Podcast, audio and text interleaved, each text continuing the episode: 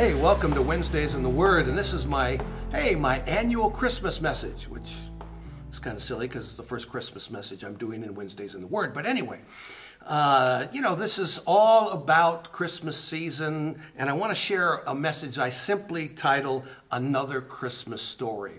Hey, remember, if you want to get more information on what we do, you can go to uh, you know, vision.edu, drstanleycoven.com, booksbyvision.org.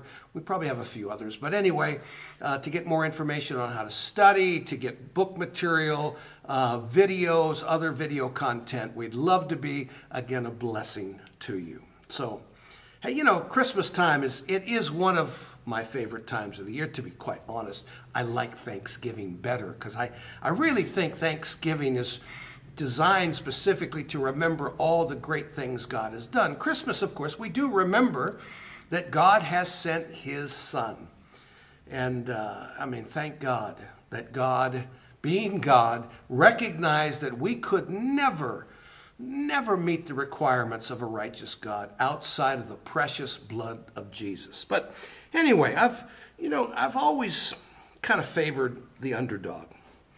You know, the marginalized, the forgotten, the least amongst us. Um, those that have been taken advantage of. And it often does not seem fun, if you will, or uh, sometimes you can't see where God is in a situation. But I, I, believe with all my heart there are people in the world that, though marginalized and though seen as less than, really are significant, especially in the grand scheme of what God is doing. Let me just share a little story. I mean, many years ago, I mean, my, you know, I have a, had a father-in-law, mother-in-law. My, my, my father-in-law, really, he was a stepfather-in-law. His name was Jack. And uh, Jack was an odd character in many ways. He uh, he, you know, he was super ultra conservative, loved to write to the newspaper about various and sundry things. And anyway, he was a bit of a curmudgeon. But, you know, Jack was the stepdad of my wife, Karen. And, um, and you know, he came into this family after the family had been absolutely fragmented through divorce.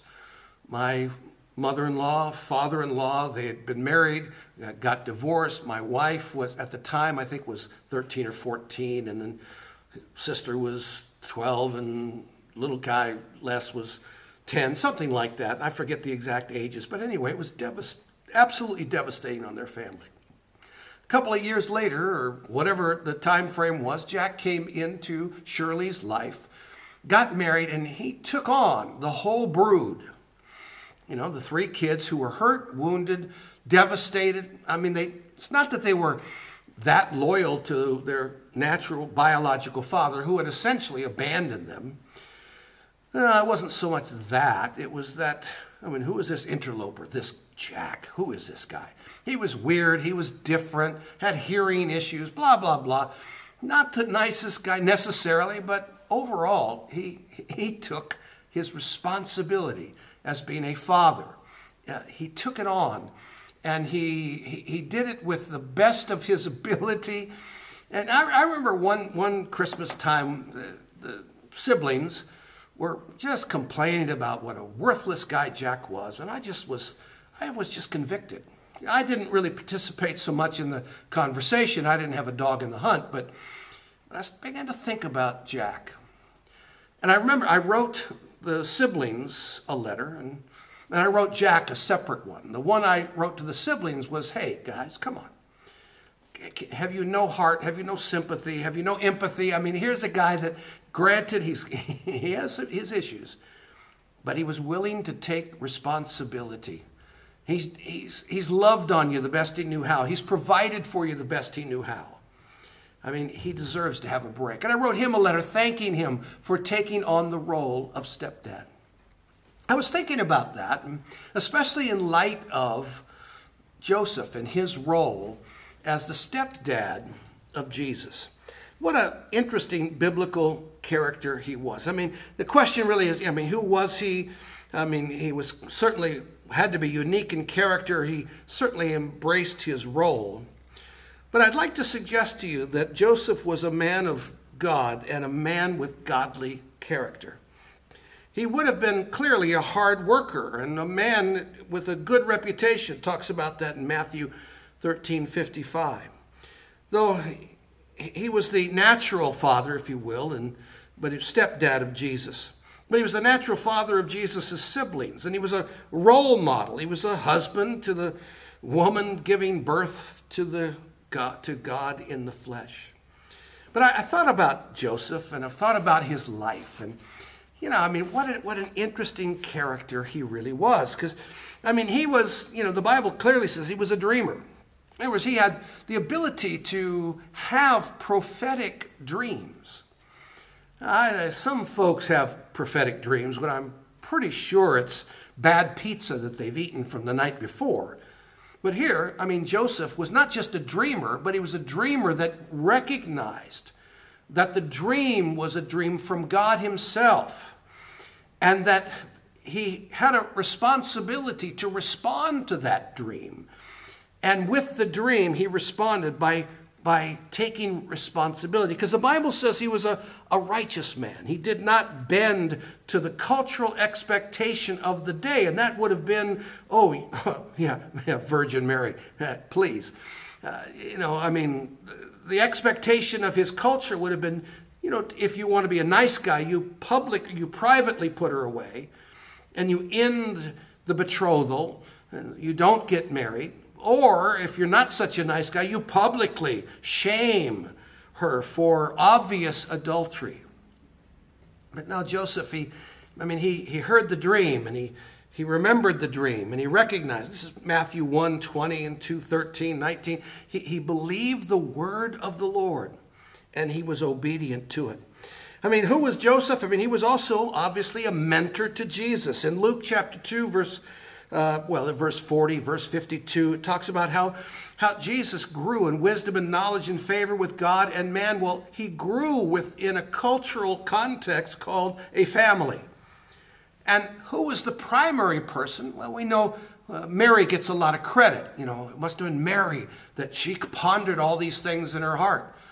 Well, Joseph would have had the same things in his heart. He saw the same things. He heard the same angels. He saw the same shepherds. He, he, he met the Magi. He also had those things in his heart, and he took on the responsibility of raising Jesus in the nurture and the admonition of the Lord.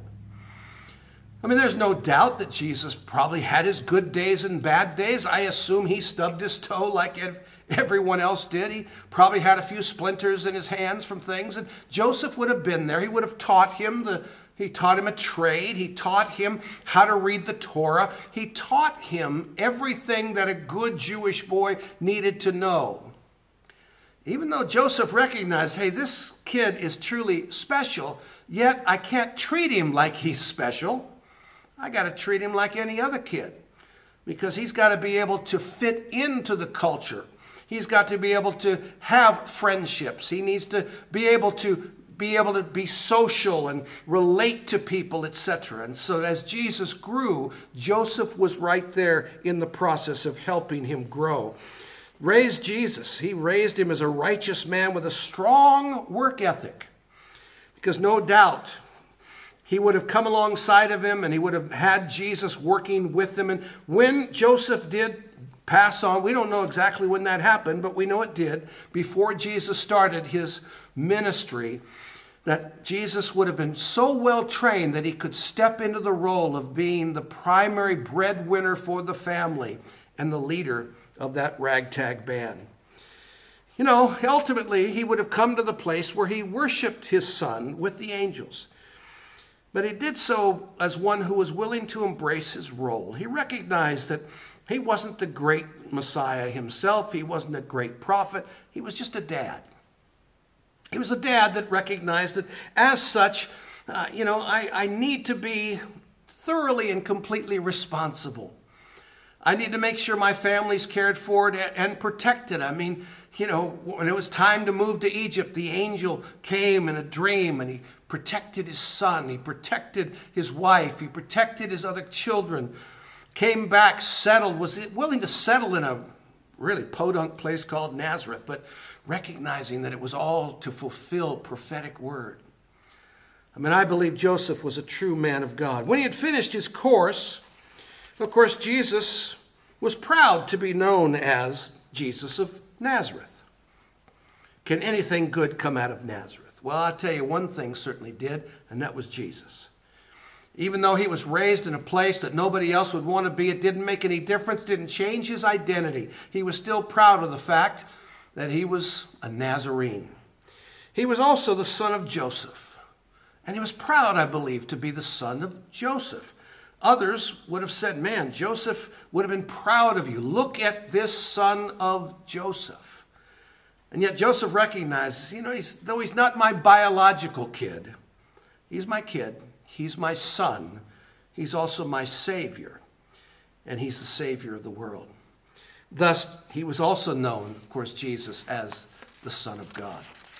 Hey, this Christmas, I, you know, I think it's, it's really helpful to stop sometimes and consider maybe the people in your world that aren't necessarily the greatest shakes, maybe haven't tri- triumphed in some way or changed the world, but they've been there.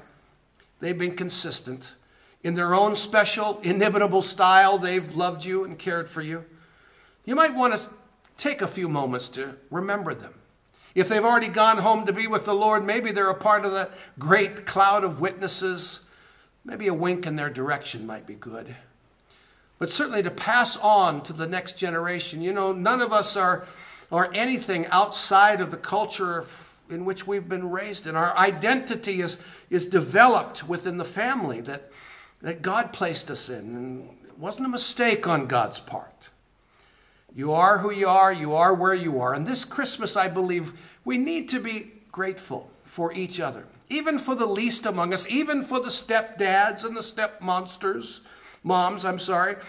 And for those that maybe, you know, we would say, oh, I don't know about them, but yet God has placed them in your life for a purpose.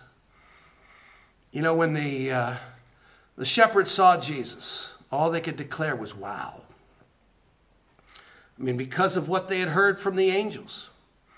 I mean, the Magi came two years later and brought gifts, recognizing him as king. Of course, we know that Herod tried to take him out, killed hundreds and hundreds of babies. And Jesus escaped. It almost seems unfair, but we recognize it was all a part of the ultimate plan of God. And all through this thing, Joseph was there, Mary was there, giving of themselves, giving of their resources, their life, their energy to prepare the next generation of which Jesus was, so that the whole world would benefit from his life, his death, his burial, his resurrection, and his ascension. So I want to wish all of you a happy and blessed Christmas. And uh, hey, remember, you all have a Christmas story. We all have Christmas stories you know, you, if you reframe them just a little bit, you can make them sweet and a blessing for the next generation. God bless.